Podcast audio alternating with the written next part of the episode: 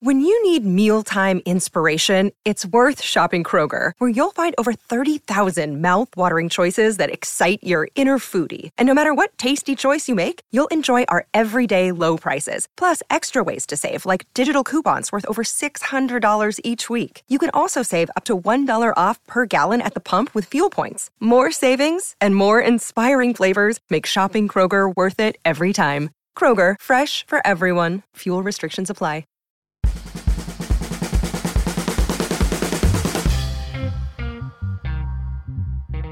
Greetings and welcome. You're listening to Side Hustle School. This is your host, Chris Guillebeau. Glad to have you back today. Question for everyone who drives a car Have you ever been offended at somebody else's parking job? You know, you go to the mall or a parking garage or just somewhere on the street, and someone else has done such a terrible job that they actually have taken up an extra space or have made it difficult for you to get out of your car or have otherwise just done something stupid. It is sadly all too common.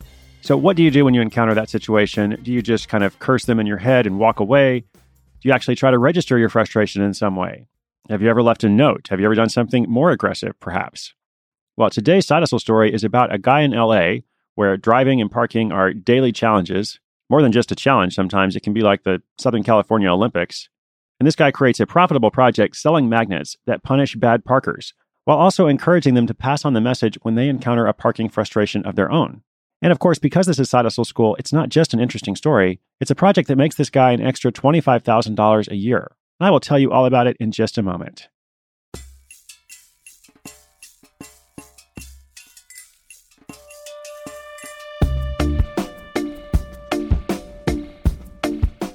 If there's one thing most drivers can agree on, it's that bad parking is a cardinal sin. Entering an almost full parking lot to find someone has double parked across the last available space is enough to make sane people go crazy and maybe even leave a nasty note. But for designer Peter van den none of this was doing anything to solve the problem. Peter wanted a way to change how people communicate about bad parking and create a delightfully distasteful way to start the conversation. The idea was simple to create a series of magnets that could be stuck to a bad parker's car and then passed on from that driver to the next bad parking job they see. Thus, it would move the conversation forward, doing no damage to cars, no keying or scratches, yet still giving drivers the opportunity to vent their frustrations. As Peter cites from what is no doubt a highly scientific study, approximately 100% of people enjoy the satisfaction of slapping a magnet on someone's car who has improperly parked. Working alongside two partners, he came up with the idea for Do Your Park, kind of like Do Your Part, get it? And the motto Park Better, Pass It On. The team also started a Trello board where their friends, who Peter says have a tremendously verbose sense of humor, could also suggest ideas. After some market research and using surveys to get feedback from potential customers, Peter found that people loved magnets that were around a 7 out of 10 on the insulting scale.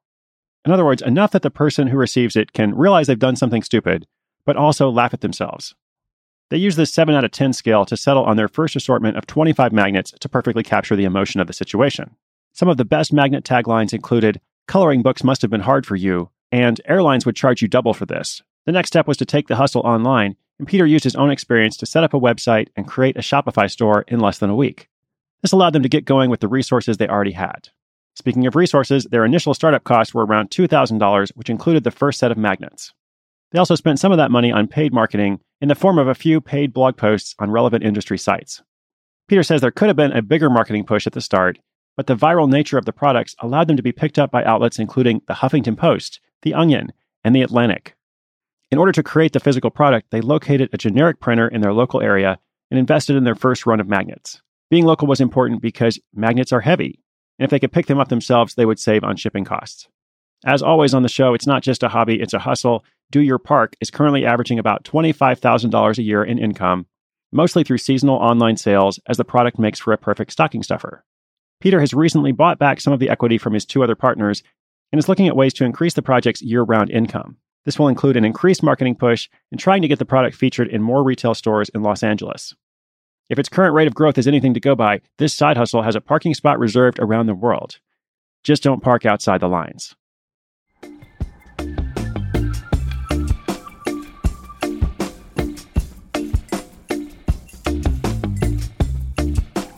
What bothers you or annoys you or frustrates you?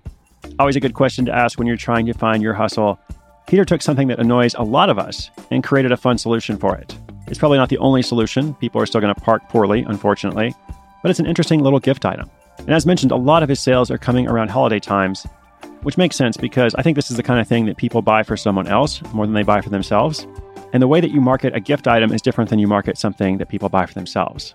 These kinds of things tend to work well in novelty stores or as impulse buys at the cash register. And of course, you can sell them online as well.